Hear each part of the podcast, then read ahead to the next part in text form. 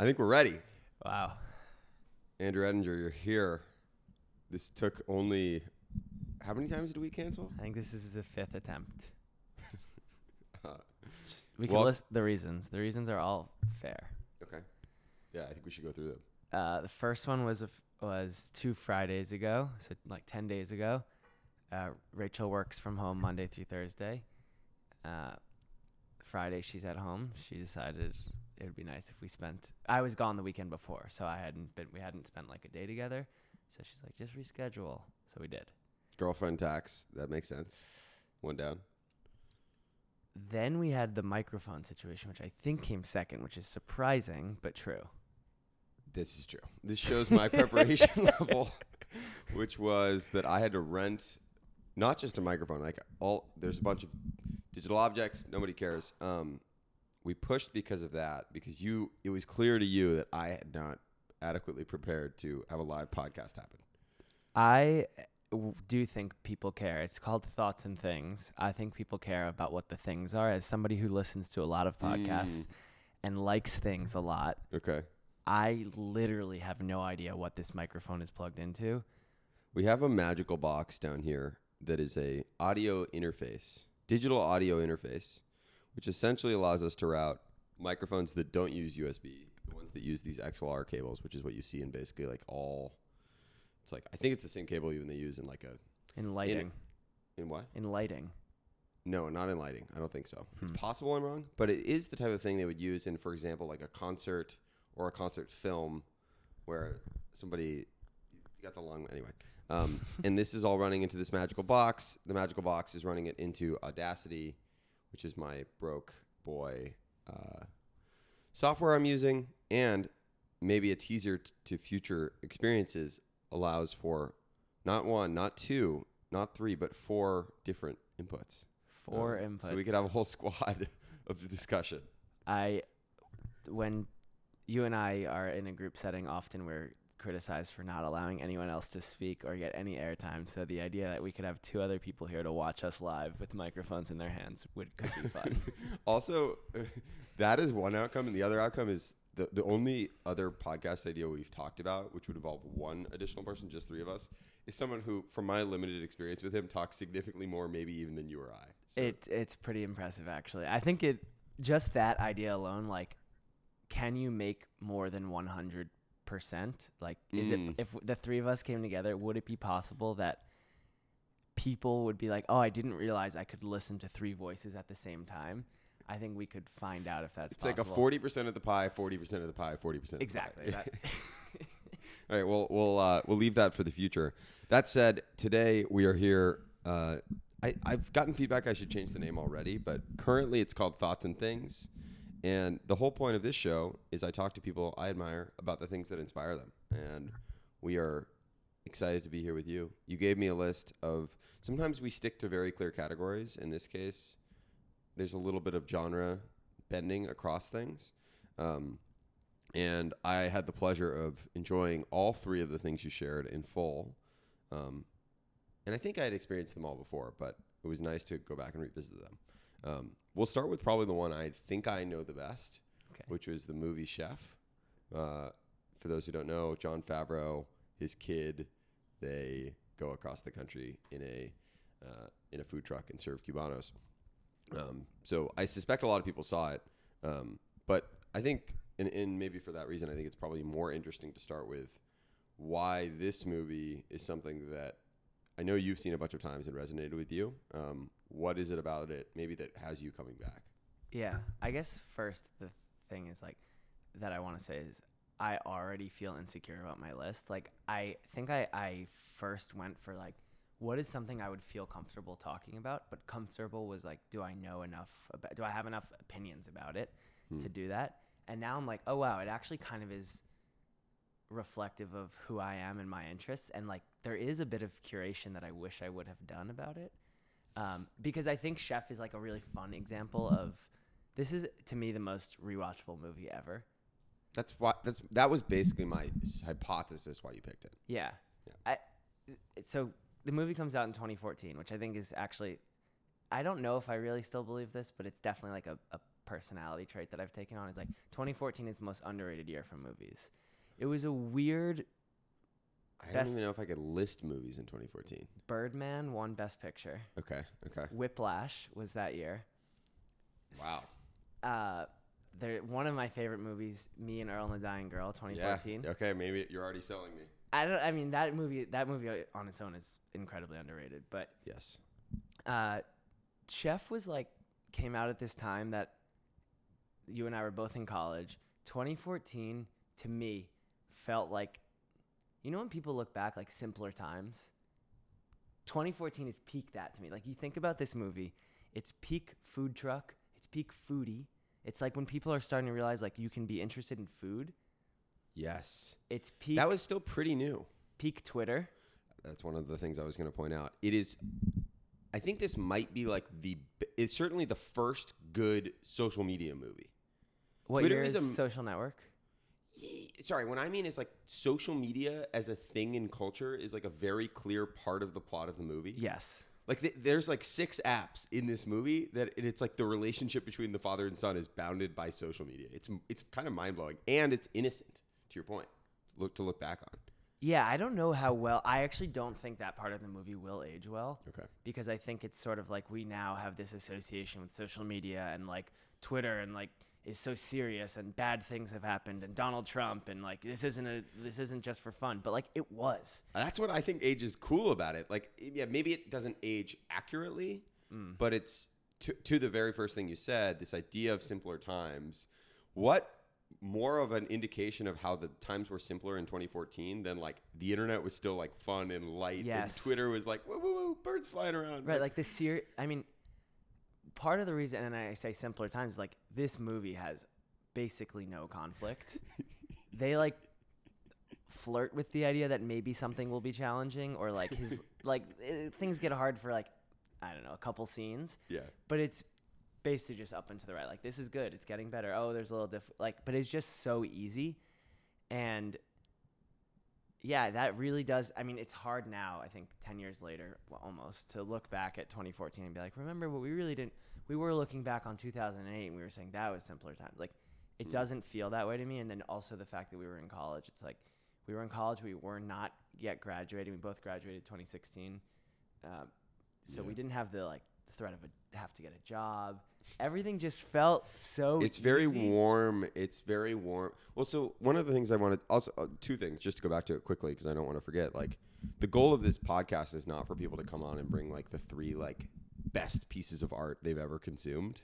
Um, and I think what's cool about what you did is you brought a range of things, and we'll, Yeah. we'll get like one of the things you brought is considered to be the best thing in its genre ever. Um, but two, I think there's something. One of the things I was curious to talk about in this context is like there's something about these movies that we that are clearly not the best, and almost every maybe it's a guilty pleasure thing. Maybe it's like I don't know. For me, I, I think a movie like this is Notting Hill, which I've seen like eight times, and it's like I would never say Notting Hill is an amazing movie, but it's there's something about it it's super rewatchable. It feels comfortable to go mm-hmm. back to, and so I was I was curious about like why that was the case for Chef. It sounds like a huge part of it is maybe where you were in your life. Yeah, yeah. it Got. I think it is almost certainly that. It's hard to separate. I mean, talk about separating like art from all of the th- the context around them, but separating it from where you are. And I think in both of my other recommendations, like most of its impact on me is because of where I was at that time. Hmm. And it's hard to imagine that it could have hit me at a different time and still have been as resonant.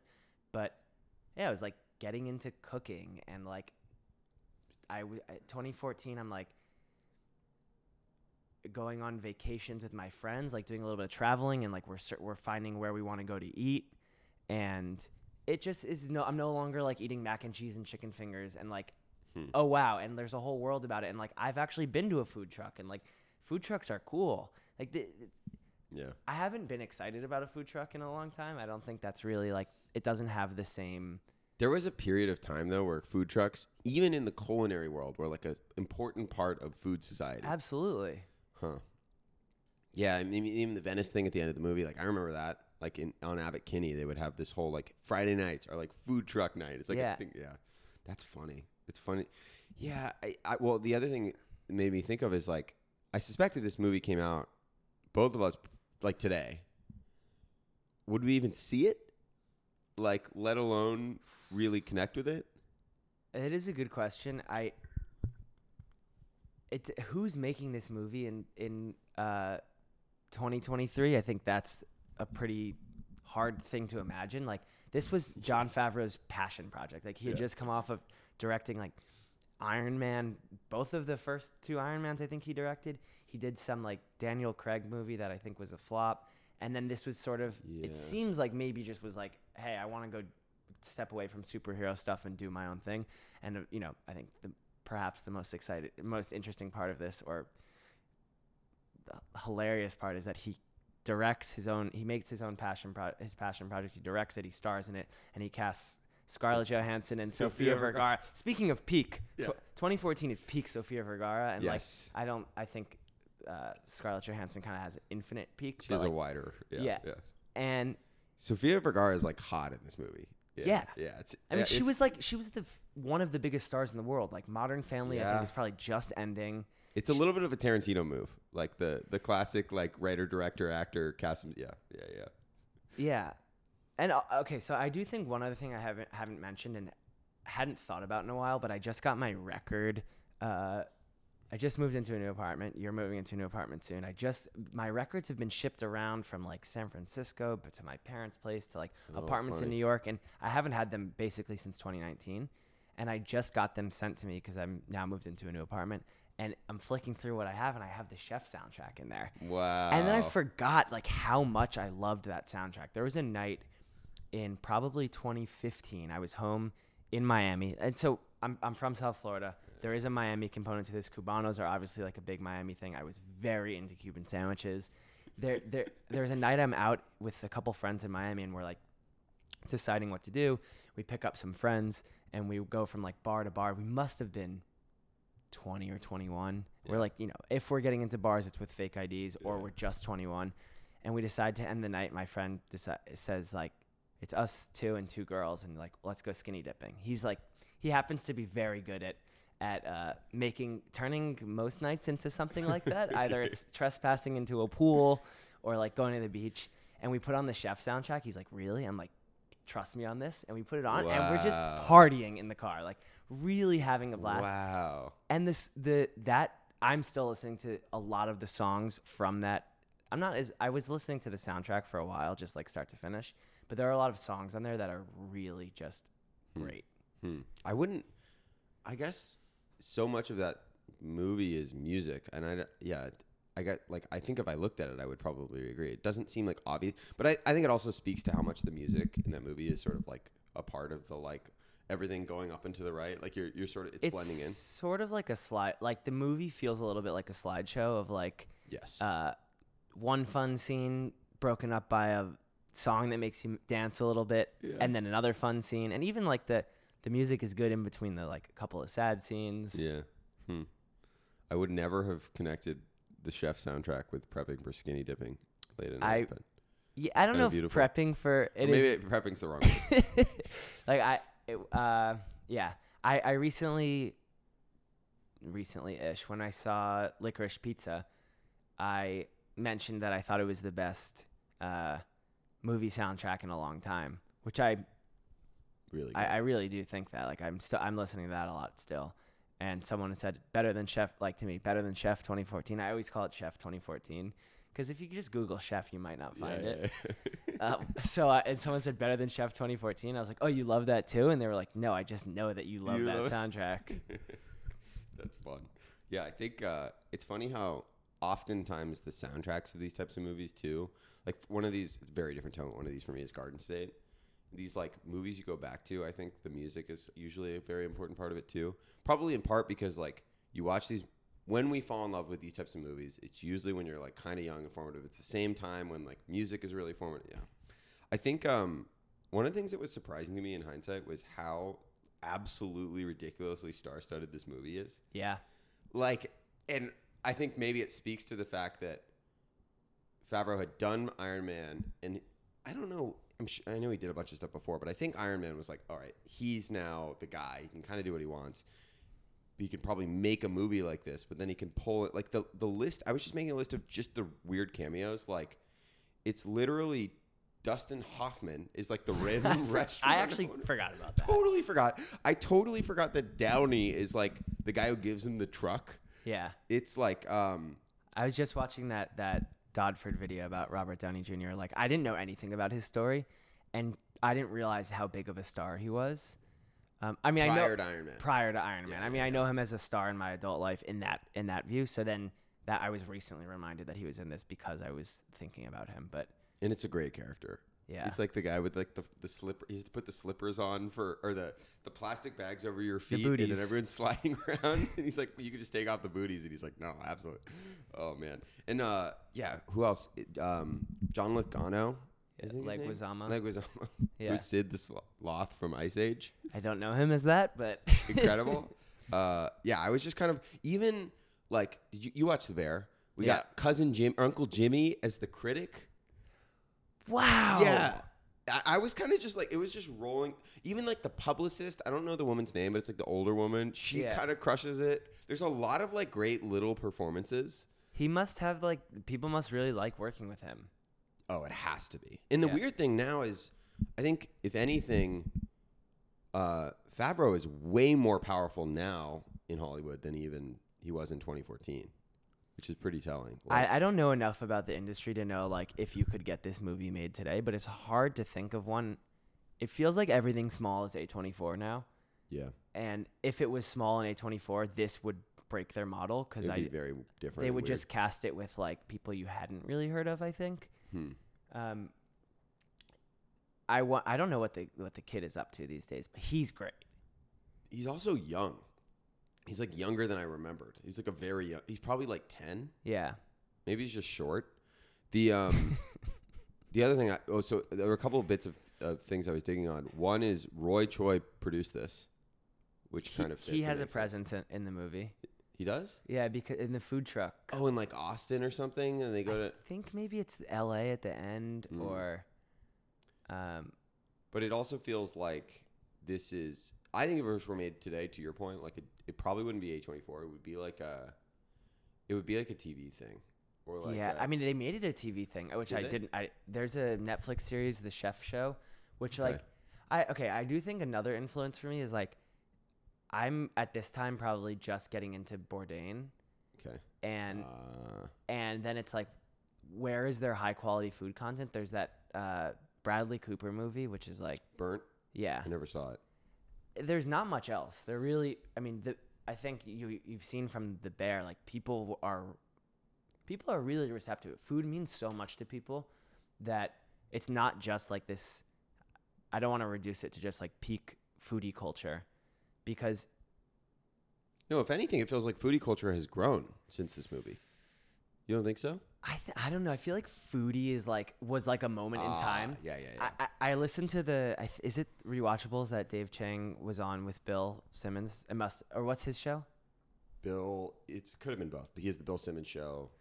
they were Were they talking talking about a about it movie? and and Dave is mentioning that like the funniest thing for him watching looking back on the movie is the some of the food stuff hasn't aged well like the swoosh of the sauce. This is how I listened to that this year. This is how I found out that that's not a thing anymore. Wow. I'm still trying to do the spoon like put like That's some hilarious. spicy mayo and spoon Yeah, it across yeah, the yeah. plate and he's like, "Oh yeah, like it's like laughable how how much they're doing that and how little people are doing that these days." Hmm. So there is some element of the like foodie nature of like food the food critic being so important. I don't know. The critic doesn't seem that important anymore. Yeah. Well, it's two things come to mind. One is the thing that has happened more recently, and I'm, uh, maybe I'm overfitting to the bear, but I think it applies even all these uh, big food shows. Is the kit the high concept kitchen became one of these worlds that we could go into that we didn't have access to before. Yeah. And those types of shows, are Succession, like Rich People, those are always really popular. And it, but in some ways, to your point, along with maybe Burnt, like this felt like one of the first times mass audiences got to do that. And yeah, maybe it was imperfect. And then the other one, the other thing that is like a weird comparison to this movie on the fit, critic note, which again feels maybe less relevant than ever, although maybe it's just moved to the YouTuber or food blogger, is like the parallels between this movie and Ratatouille. Like there's something about like the angry critic who like spurns the chef. I don't know. I like, and, It- and it's funny to me that like I almost wonder if Ratatouille like stole some of Chef's thunder in that way. I don't know. Maybe maybe I'm it makes sense that you would have that that would be if you're gonna do a kitchen story that that would be the like who's the villain you're not gonna make the customer's always right you can't make the the patron the villain i mean unless you it would almost it would just be too ridiculous to- Dustin Hoffman, the angry owner. that one makes sense but even he like you want you want them to get along the critic you're like i don't give a fuck about the critic like he can, the critic's an asshole he like plays a great yeah the, cousin or uncle uh, Jimmy from the Bear. He- Uh-huh. it's great. And it's just also so funny how like the way this spoiler, but like the way this movie just everything works. Like the angry critic who's a total dick the whole movie just shows up at the end. and is like, I'm super rich. Let's start a restaurant together. yeah the critics notoriously wealthy restaurant owners I don't think. Yeah, gosh, it it yeah. The critic. I almost feel like the age of the critic in general. Like famously, the New York Times food critic. I mean, excuse me, movie critic stepped down earlier this year, and that was, I think, a huge thing. And like it, I guess the critic is just TikTok and YouTube and Well, that's funny because in, in tw- 2014, you're getting like the restaurant he gets canceled on Twitter, but also because of a critic review. Like that could never happen today. It, it would it would seem unreasonable that like th- the only thing I can think of is when um, the New York Times gave they they lowered uh, Peter Luger to like a one star, and that went kind of viral, or half a star, Hmm. and that went kind of viral. But all, yeah, even it's even telling that the critics, he's big because he has he's like one of the first big bloggers, Yeah. and that's a new thing. There's no critic with like a big blog anymore. Maybe a Substack, but that yeah, that's wild. I don't think there's anybody like consistently writing a critiquing food. I mean, maybe the New York Times, but Yeah. otherwise it's just this is new and cool and you should check it out. That just seems to Yeah, be eater infatuation stuff is not. right. It's like, yeah. hey, this is new and like it looks nice and the food's pretty good, or maybe it's not, and you go you should go check it out and decide. Hmm.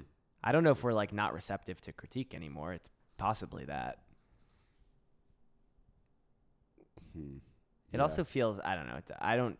I wouldn't. I, I've never been someone who's read like restaurant critiques. It feels insane to Do me. you read movie or like any other critiques? I read movie and album and music, but music is always fun because it's like if the person dis if the person doesn't like it, that's I, I don't listen if I don't read it if they don't. I mean I'll, I'll read it if they don't like it, but mostly I'm interested in what people really like. Yeah, but that, but then that's kind of what you're saying about food too. Is Yeah. that we shift it like, all right, um, we will.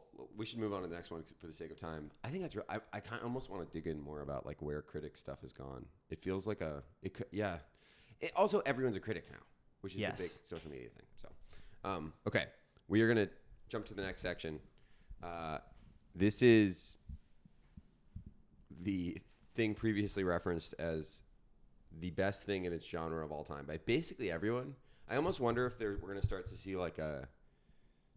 It's cool to dislike this thing because I've never talked to anyone who doesn't like it. Um, and that is I think we know someone who doesn't like it. who? Someone who didn't want to go see it live. Oh. But I don't think there's people who like don't get it. Anyway, we're talking about Stop Making Sense. The Yes. Talking Heads. What it what is considered by many people to be the greatest concert film of all time. Um, John, directed by Jonathan Demme. Re-released in the last. I still haven't sadly been to see it, but This it was week. re-released in IMAX. Um, but I did I did rewatch the movie. Um, I think people fall into one of two buckets though, which is like this is the greatest thing ever, or like I don't get it. I don't know the Talking Heads. I have not had that second experience with anyone. So since deciding that we were going to talk about this, I had the chance to go see the the movie, which has been re-released by A24 in IMAX. It's been remastered.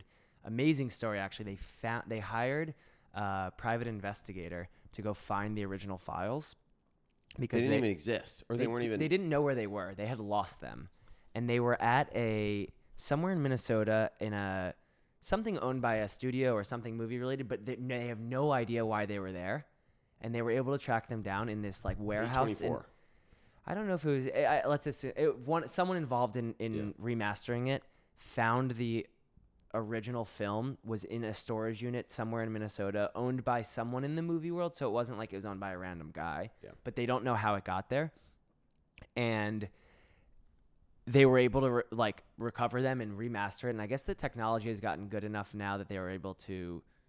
I mean, we're seeing a lot of stuff get remastered. So remastered and it's released and we have plans to maybe go see it. Like I have a friend whose girlfriend works at A24. Can can I can we get tickets Yeah, that yeah, way? yeah. It's not clear what the release dates are. Still a little unclear. The, the dates And a friend of mine texted me, "Hey, do you want to go see this? I have two tickets at BAM, Brooklyn Academy of Music, to see Stop Making Sense with a Q&A with the band after. So cool. Do you want to go see it?" And then he starts sending me some information about it in case I don't know.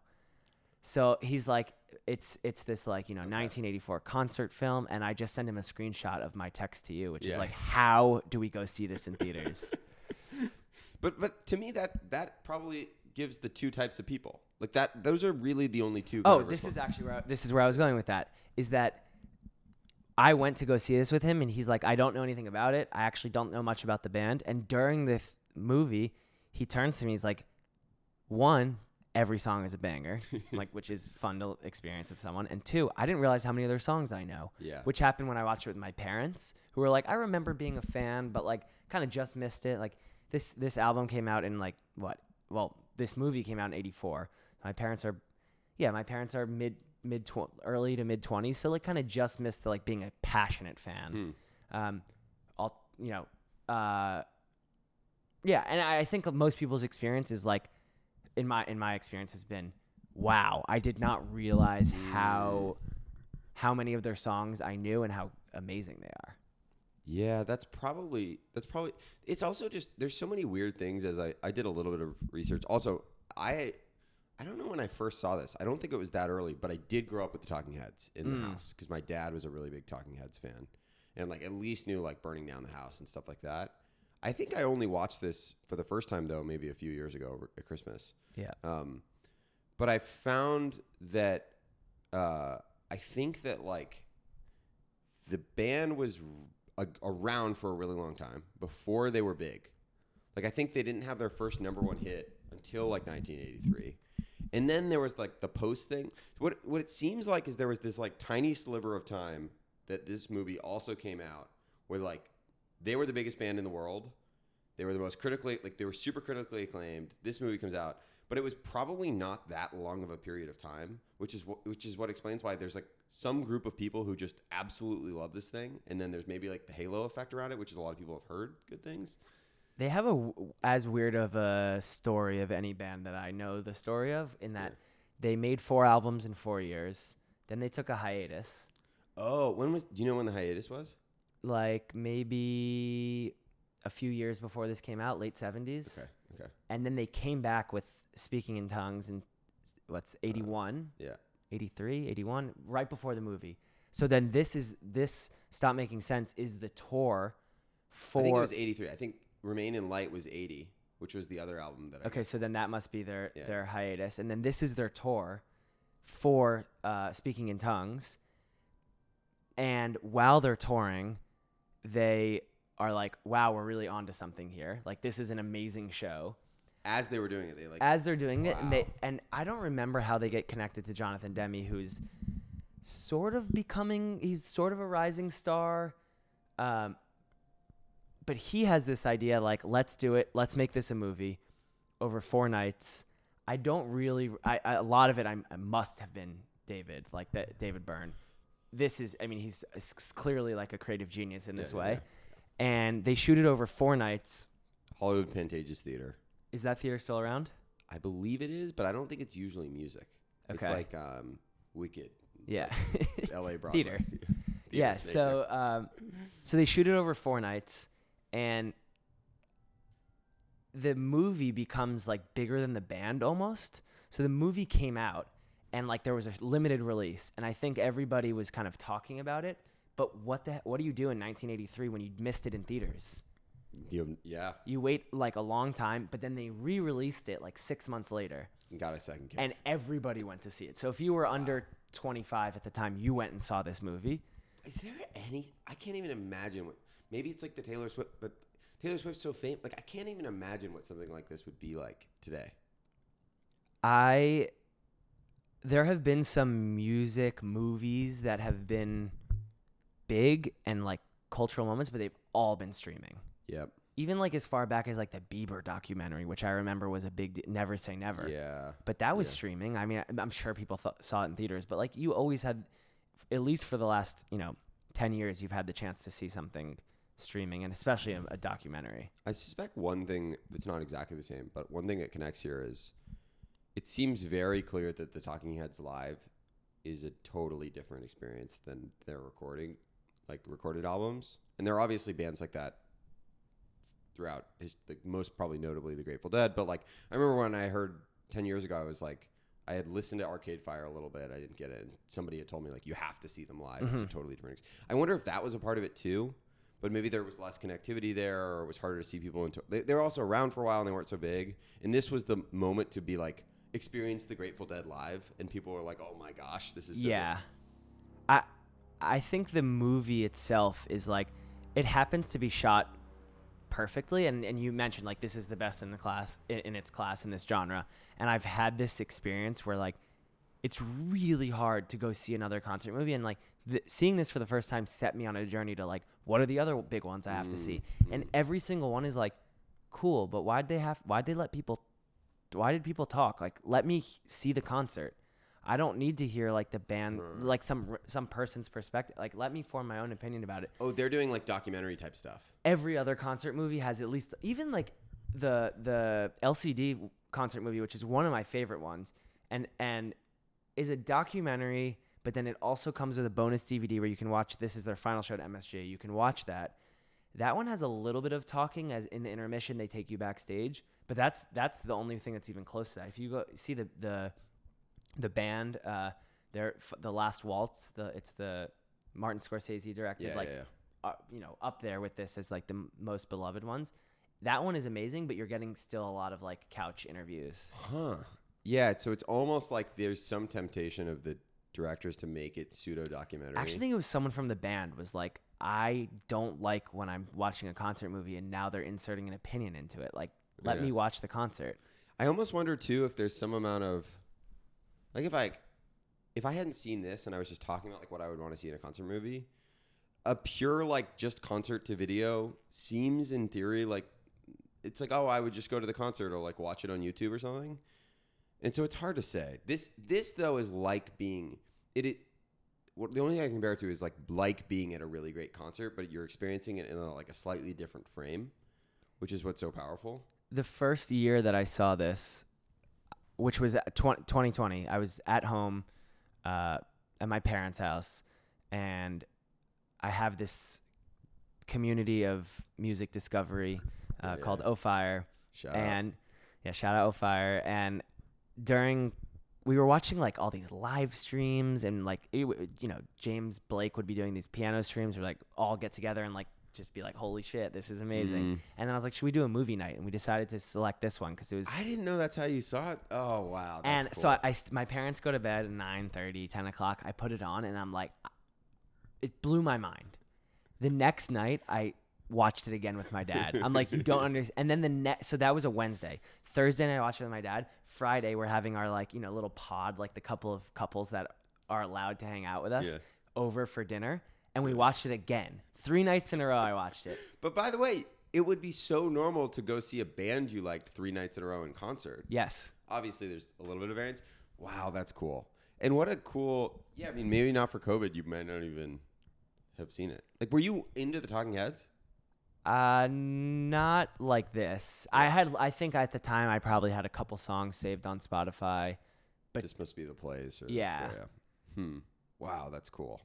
There's nothing. Yeah. Th- I there's nothing maybe better. I remember the first time I watched um, the Before trilogy. It's not exactly the same, but I was like, I have to like watch this again and watch the next one and like show but like there's something that's so invigorating when you find the thing you're just like oh my gosh how has no one showed me this before I, and I, I like historically, if if I've seen something, I almost always prefer to watch something for the first time with other people watching it for the first time. But there's something amazing about watching something you love with people who are experiencing it for the first time.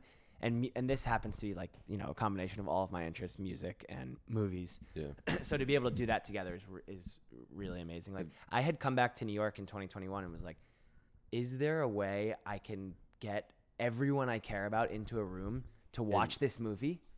Like, can we just all go and dance? And like, I didn't have the opportunity to see this live. Can we go and and I still would really want to do that. And you know, we're talking about going to see the movie again. I want to see it in IMAX. Um, some people, I did a little dancing at the. I was in an aisle, so I was able to stand up and dance. I wish more people were dancing during it. I mean, we've talked about this, but there are videos online of like the entire crowd at the movie theater just going. Like I think it's around the part where they play um, "Burning Down the House," Uh-huh. like kind of thematically in the movie, where like everyone goes up and dances at the front of the theater for the rest of the showing. I haven't seen It's these. mind blowing. Yeah, yeah, yeah. I'll So. I saw when I saw it in theaters. I saw or in the theater. I saw it. The band was in the crowd watching the movie. So it. Tr- I'm. I truly felt like I was at the concert. Like multiple times, I had to remind myself that I was not, because if you felt the need to clap because they're there perform like they Mm, weren't obvi- wow. they obviously weren't performing but like they were th- i can't imagine that they were not like oh i hope they're loving it or like Yeah. wow that was a performance we did and they were there to experience that Well, they probably hadn't seen it. Uh, I guess they're, they're doing a few of these showings, but I, I would suspect a lot of them didn't watch that thing for a long time. as I mentioned to you that for the next thing we're going to talk about, I went back to read some some old messages, Yeah. and I just couldn't even read my own text. Like, I I can't imagine having done that whole performance. Like, David has said about that performance that like he's like, wow, I was a really kind of I was a weird guy. Like that was a my my favorite fact that so, um, Scott Aukerman and Adam Scott have a podcast. They This is um, Scott Aukerman is uh, Comedy Bang Bang. yeah, yeah. yeah. He produced, he directed or produced uh, Between Two Ferns, and Oh, wow. then uh, Adam Scott, famously from Parks and uh, Rec. Parks and Rec, and then you know Big Little Lies, and he's been in a bunch didn't of know that. That's cool. he's been in a, a bunch of stuff. But they have a they have a podcast together that started as uh, Your Talking Talking Heads to My Talking Head, and they've since done a bunch of other ones like Are You Chatting RHCP R R E to Me I don't know that. and they reference. have uh, RH Red Hot Chili Peppers. Oh, They have a you two talking you two to me, and they so yeah, so they've done a lot of these, but they started with the Talking Heads one, and the my probably my f- favorite thing I've l- I learned from that they had Chris Frantz on, uh, and Chris and Tina Weymouth make up the band, the Tom Tom Club. Okay. They're married. Okay. They're a Tom Tom Club. So there's the intermission where the Tom Tom Club plays Genius of Love. And historically, that song is played uh, with Tina's sisters as the backup. But because they had that amazing backup singer group, Yeah, yeah. Jonathan Demme was like, I want to do it with, th- while we have this, like the opportunity for you guys to do this together. And Tina was like, I can't do that to my sisters. And they, they said, or Jonathan was like, let's just do it just to keep the crowd busy. We, I won't put it in. And then was just like, fuck it, I'm putting it in. Like, it's so good. It has to go in. Wow. And apparently, the reason why they had to do that was because the intermission was taking too long because David had to change into the big suit. When he's changing into the big suit, apparently he would come backstage and say, "Time for a little toot and a big suit." So he would do. He would, you know, notoriously at the time uh, was into his cocaine, and so he took quite some. I guess it was a little bigger than a little If toot. you have, if you've seen the movie, this should not be surprising information at all. He literally is like running in place for like 30 minutes in this movie. he does like a quarter mile, maybe a half mile run during one song. Like he Yes. does like ten laps. Yes, he's running in place while playing guitar. It's it's mind blowing. Yeah. It is. I- It's, it's silly to call it a spoiler, but it is funny that this might be like the only concert movie that has a spoiler because of his outfit change. The other thing that I realized though is But even big suit, like you can't imagine a big suit. Like you can imagine a suit that fits true. too big. you, you cannot imagine what a well, big suit is. What what of the and we'll we'll wrap this topic up in a second. But one of the things I love that I'll, I'll share in the comics that I I sent to you. I don't know if you got to watch it yet. Is this interview? It's David Byrne interviewing himself in different characters uh, about the movie. I haven't seen it yet. Um, it's pretty incredible. I, I'll a couple. There's there's some amazing highlights. It's like he's almost unrecognizable. He plays a woman in, in one of them. Fair warning, he like does blackface for one of them, but he's doing all these different characters. And at one point, they're like, he, he asked himself, he's like, "Why are you doing the big suit?" And he's like, well, I wanted my head to appear small. and this was the most practical way to do it because in music, a lot of the times you lead with your body and not your head. And I'm like, this guy is both completely insane and an utter genius. Like, Yeah. just so. I don't even. Maybe we should be more open minded to when musicians are super weird, but Have you seen American Utopia? No. You need to see that. okay. In movie form or in. Do they still have it Uh, in the theater? No, he's now the only thing you can see with him live now is a sh- uh, which we should go see is a Broadway show with Fatboy Slim, who's like a famous Yeah. DJ producer, and they have a show together. And the vocals are someone else, so it's not David Byrne vocals, but uh, the theater, the main, the floor, the the front is the, a dance floor. So the like young people are seeing it on the dance floor, dancing. That's sick. Um, apparently, it's a really really great experience. And I know Spike Lee does directed the video, the movie Yeah. version of American Utopia. What a prolific guy, David Byrne. Like, Yeah. just and and obviously you hope like I'm sure people were bummed when they shut down the band, but like it would be cool to see more artists do this kind of prolific like range across. Well, right. So the, the band breaks up in, you know, shortly after this, and other members of the band have said they didn't break up. David left. Like even when I saw them, so they, they didn't talk for years, and when I when I went so, to see them and they did this Q and A, they they're really hurt still. Like notably, like we, one of the members of the band is like, they asked, "Would you get back? To, would you guys play live again together?" And they were like, "You don't understand. Like this is my favorite thing in the world to do, and it's not like we made this movie and we were nobody. Like we were one of the best bands in the world, and we broke up because like David wanted to do other stuff. There's a penalty for genius, I guess. Yeah. That would be hard to find the thing that you're like, this is to not be done. And I think in sports, you have these things happen, but like there's a physical limit on things. As a musician, you have, wow. All right. I have, I have one quote I want to read um, that Harrison said about Jonathan Demme in the context of, of why they thought he was so special to make this movie.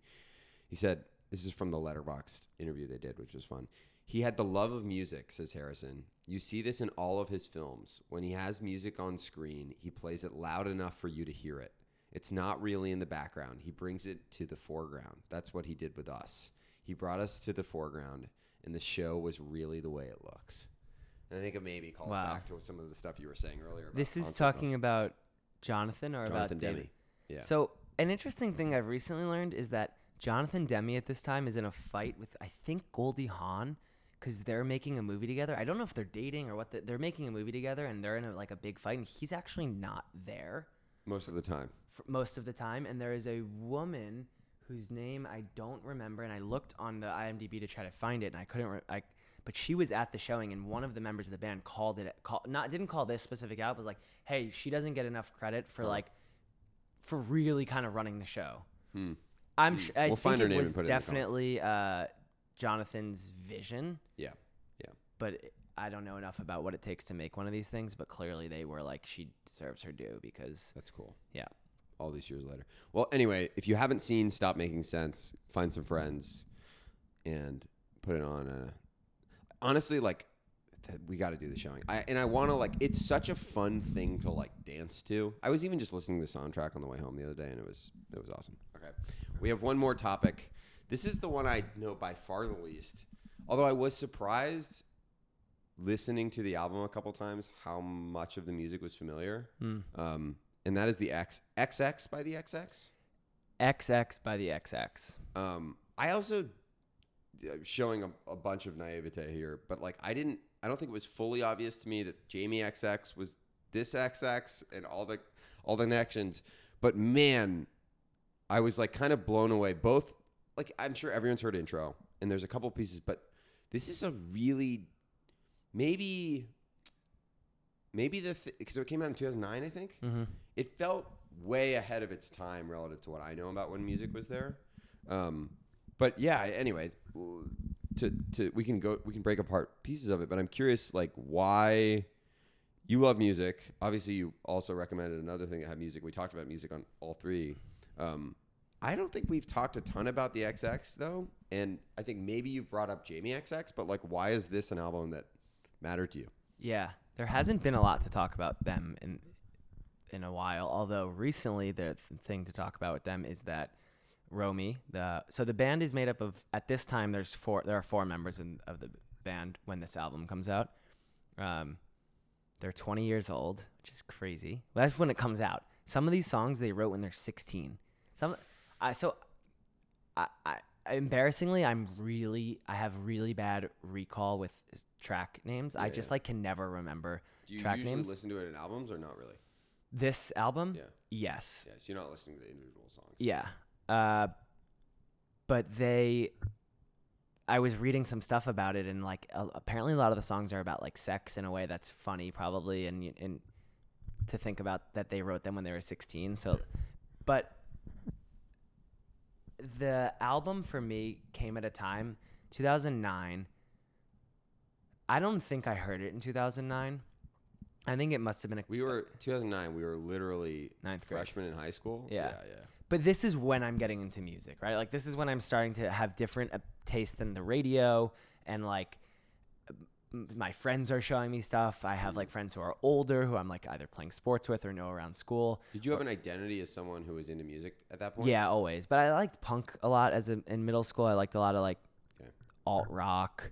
Um, but this is when I'm getting into like more R and B and progressive stuff. And I remember hearing this and being like, "This is from the future." Yes. But in a, but not in a way like the future. It was more like it's so calming Hmm. and uh but unlike anything I'd ever heard, like there's sort of like a meme of like this is music, like you hear it and you're like, no, this is real music, and it truly feels like that, despite there only being two instruments, one instrument play, a bass and a guitar and a and a producer, Jamie XX, and then Romy. The reason why I was saying uh, they're recently kind of top of mind again is Romy just came out with her debut album, which is more of like a pop dance music album. And they've all three of them are doing individual music now. correct? Yes, I don't know the the bassist Oliver. I think is his name. I don't know his individual music. Jamie's a producer and has produced some pretty amazing s- music and like has been a high, probably like my favorite DJ set I've ever seen. He just has the most unbelievable music taste, and I don't think you get that from the XX. You get the production chops, like you understand that he can produce music. Um, but when he, when they're making this album, so Jamie or Romy and Oliver met when they were three years old, and then they met Jamie when they were eleven. Wow. Yes. Oh, wow, that's cool. So It's they almost like one of those brothers, like sibling bands. it, it, Yeah. it might as well be. Yeah. I mean, like Mm. even closer than they would be even closer than siblings because Yeah, like same age. And, and they're choosing to be friends. Wow. Um, and at the time they're like deciding who's gonna produce the album, and they they meet with Diplo, and Diplo's gonna. This is when Diplo is like producer Diplo. Okay. Uh, he's he's like gonna produce the album, but Jamie kind of wants to produce it. So he goes and is like, okay, like I'm gonna do this. I think I can do this. And was he? Do you know pri- prior to that, like they were just in like a regular band?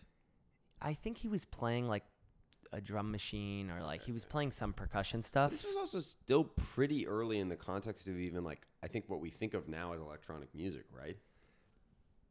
Um, yeah. I think there were people. I, I Diplo is a great example of this. Like Yeah. he's producing at the time like Paper Planes by MIA, and then it's like, oh wow, there's there is an audience now for like more pop electronic music. Yeah. Um, I don't think Jamie XX has really had a career in that way. I guess when yeah maybe maybe stuff prior is like I think of stuff like like Passion Pit and like stuff like that. Yeah, that's all happening around Yeah, the same yeah, time. Okay. And so he produces it, not in Diplo, not Diplo. He produces at least a few of the songs. I don't know if he produces the whole album. Okay.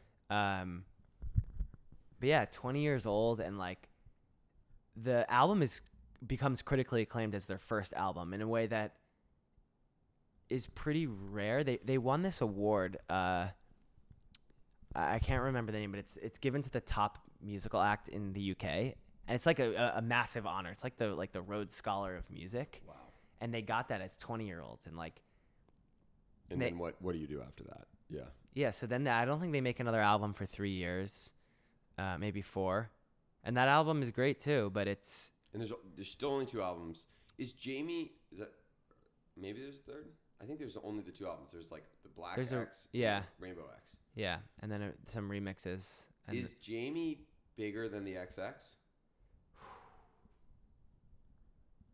they headlined festivals recently, Okay. but he also headlines festivals. Okay. Um, I don't know. I think the band is probably bigger. This Romy album is big too. I big. mean, Okay. yeah. Okay. And the Romy album is like, f- you know, it's pretty. Uh, five years from now, I could see picking this out. Like, it's the most I've listened to an album. It's my most listened to album in a, in like a three three week period since it came out. Okay. Uh, in as long as I can remember for like a new a new album. What do you think made the three of them like together work so well, or was it really just Romy and Jamie are both insane? No, no, because it's it's Oliver's on the vocal. Like Oliver and Oh, Romy, yeah, yeah, yeah, Oliver and Romy are the vocals, and the yeah. the two of them, I it sounds like a. Even if you listen to interviews with her, it's she has just such a calming voice. Her Mm. they're not like amazing singers, and I think she she said that, or or Oliver said like they don't they don't the album's not that loud, in a and No, not a volume way. little, It's like a little. It, it, they're even they're, uh, Brian Eno and um, Fred again came out with an album recently that's like very dreamlike. Yeah. there were even elements of that. That was it was not really what I remembered or thought I was getting into.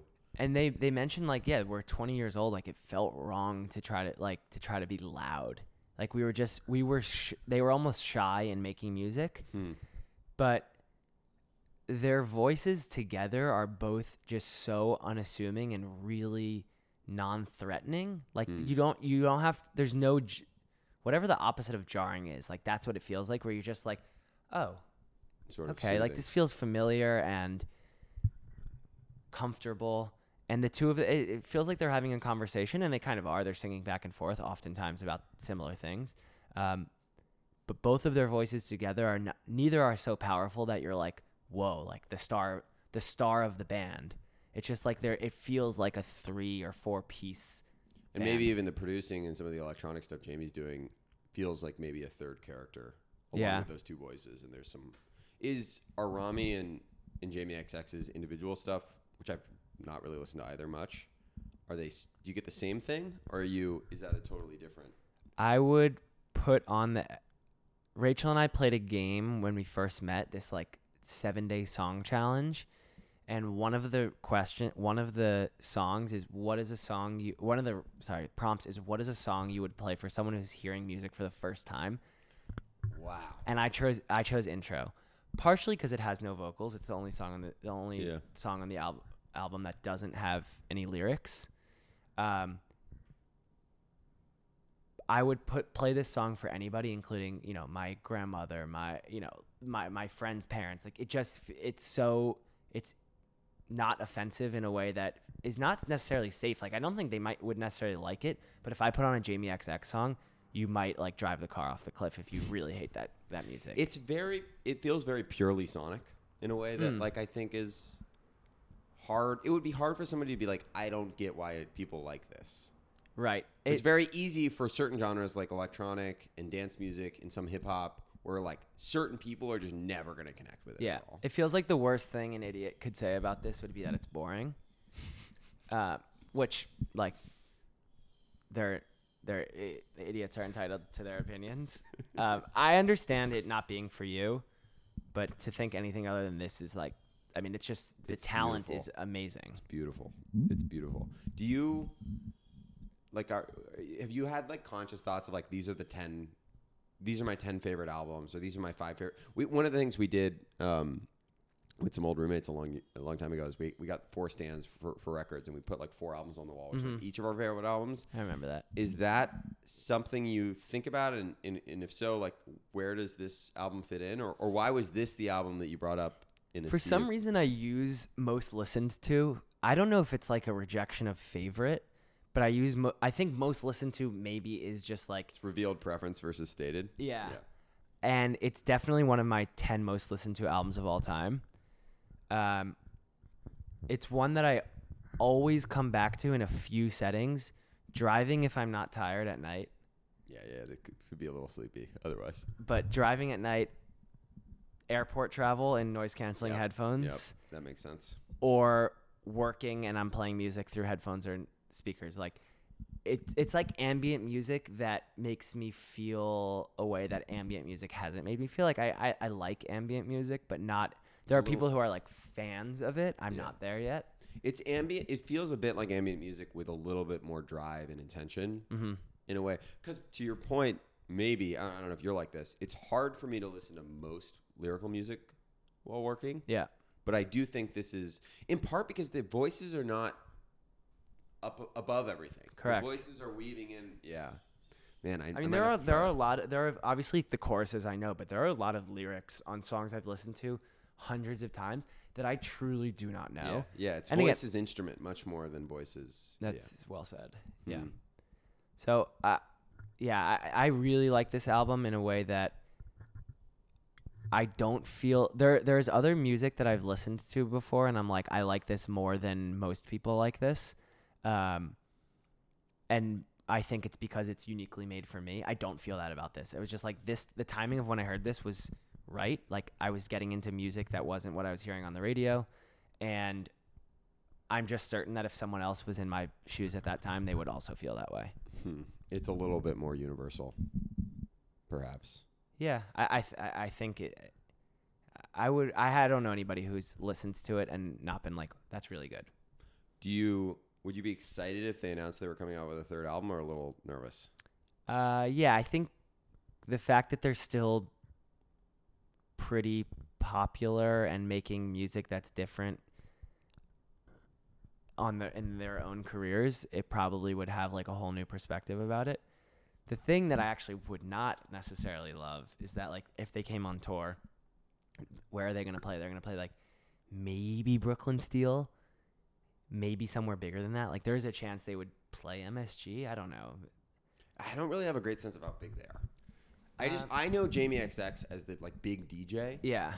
and then the XX I remember like this album. It clearly like kind of crossed in my like I listened to it a little bit. I had heard it on the radio. I don't think I'd ever listened to it all the way through though. I imagine they would play like Brooklyn Steel and sell out like two nights or something like that. But it's not. I would f- I would be obligated to go see them, but I'm not that excited about the idea of Live. seeing them. Yeah. Do you do you ever listen to Beach House? No. It's a lot like that, where it's this like kind of dream pop. And, And- and theoretically, maybe the opposite of what we were talking about with the Talking Heads, where like Exactly. I went to see them live, at Brooklyn Steel, and it's like, you know, I I don't know, ate an edible, maybe smoked a joint. It's like I was floating. cool. f- I was floating for like an hour and a half, but I don't remember it. Like there were no moments. I think it's it's telling that. Although I, I do wonder as I was, uh, did you see all this stuff about the sphere this week? With the oh my gosh, yeah, I'll show you some of these videos. But James yeah, I, I I- I saw. It's oh, yeah, yeah, oh yeah, it's the most amazing thing I've ever seen. it's completely mind blowing. Um, and somebody, some I saw somebody on Twitter that was like, "This is the greatest concert going experience ever," and some other guy quote tweeted it. Uh, that guy Schlom's the like Yeah, artist, yeah. and he's like, "No, the greatest concert venue of all time is like a tiny little place where you're like three feet from the lead singer." Yeah. But this might be like the best musical experience, and I do wonder if as this starts to evolve, theoretically, experiential stuff is clearly the only thing. Movies are dying, like, but people want to go see communal, experiential, usually musical stuff. Like if there were a mini dome in Brooklyn, Okay, you know this happened like a month ago here. really? Okay, so a month ago there was this thing. Brenner was trying to get us to go, and we just couldn't. We c- Oh, that was that. What that? that yes, and it was like a listening experience and like some uh, super hi-fi situation. And That one would of be the great for five selected albums was the XX. This album. Okay, so yes. So you. So yeah, it'll be stuff like that or VR, like those types of things. I could be see. It'll be cool to see if, assuming these get more popular. Like my suspicion is the best. We look back in ten years, the best show ever at the Dome, the Sphere, will not be a U two show hmm. or Taylor Swift. It'll probably be something that's a little bit more unique. Like I'm super biased, and I don't think it would be him, but like a Jacob Collier, like the, the visual part of it is fully designed for the show, and it's supersonic, and there's there's a speaker in every seat, so you're using all of. It's fun to imagine how live music might evolve Yeah. when you have different sort of like you have a different playground. I, don't- I haven't like I watched the video so there's two videos from the from the sphere that yeah. that went viral. One is the one with the numbers and the thing coming crashing down. Uh, I can take it or leave that, but the one of the with the the landscape and like the canyon Oh in the background, it would be really I mean, you unfortunately have no choice but to see you two at a football stadium. Yeah. Like that is just that's the truth. Like that's the only place you can Yeah. see them. This place is 20,000 people, which is bigger than any arena in the US. So bigger than MSG, bigger than Really? the Sphere's 20 19.5. oh, I guess I'm so arena. Arena is like the forum or the MSG. Uh, basketball, hockey. Yeah, yeah, yeah.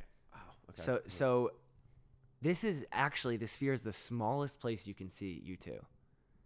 Despite it being the biggest indoor Wow. venue. Yeah. and and it probably will that will actually be a really cool thing for a lot of these mega artists theoretically. It's like imagine seeing Taylor Swift with twenty thousand people. Right. If you could see anybody there, who would you see? I think a big band. I have to imagine the sound is amazing in there. Would you see? Obviously, I don't think it would happen. Maybe. Would you see LCD there? Yes, but that doesn't seem more fun than seeing them in a small Brooklyn venue Steel. where I can dance on the Yeah, floor. yeah. I think it's like, could I? s- I was talking about seeing, um, paying like three hundred dollars to go see the Panthers in the Stanley Cup, and I was like, it feels like a lot of money, and I'm like, well, well, I would pay three hundred to go see U2, and I like, I don't love U2 like that, that, but if you go see U2, you know they're gonna play the hits. Whereas if you go pay three Panthers hundred dollars, lose. the Panthers could lose five nothing, like at home in the Stanley Cup, and like that happened, and and I think going to see a band that is like known for these big performances Yeah. there would probably be my preference. Like someone Coldplay, U2, where like they do this production that is just It's like just it's bigger than the band. It's it's they're normally doing it with the the light up wristbands. Like Yeah. the fact that the light up wristbands are cool, but bring that to the sphere, Yeah. that'd be cool. If you could screen any movie on the Sphere, what would you screen? wow, I was I couldn't come up with a good answer to this earlier, other than Top Gun like the new one, Yeah. Maverick. is it like built for like do, is the I, plane? don't- I assume it's not, but I feel like there there has they've thought about this. Yeah, the Inception. I don't know, what, like a Christopher Nolan or a Yeah. some big explosions movie before Would- sunset. Nineteen thousand crying. uh, yeah, communally, communally holding. All right, I think with that we will wrap it up. We got uh, some bonus content about the sphere. Yeah. We'll we'll check back in later on uh on the best content to see there. Um, before we wrap up, do you have anything you would like to share? Anything you'd like to plug? Oh wow. Any additional thoughts? Um, it's currently eleven thirty 40, thir- 33. 33 a.m. on a Monday in October. No holiday on this particular Monday. Jackson of Thoughts and Things podcast and I are hanging out. What are we gonna do once we hang up? Hang out.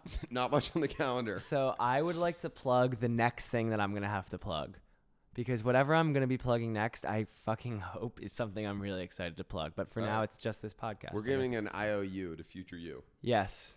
I the next thing I plug, I will be something I really care about. So th- please check it out. We'll uh we'll link to the well it'll get retroactively updated because so many people are gonna listen to this podcast. Yeah, and then I'm gonna go back to the old episodes, pilot two. Yep, pilot two. Thank you, ladies and gentlemen. We'll see you next time.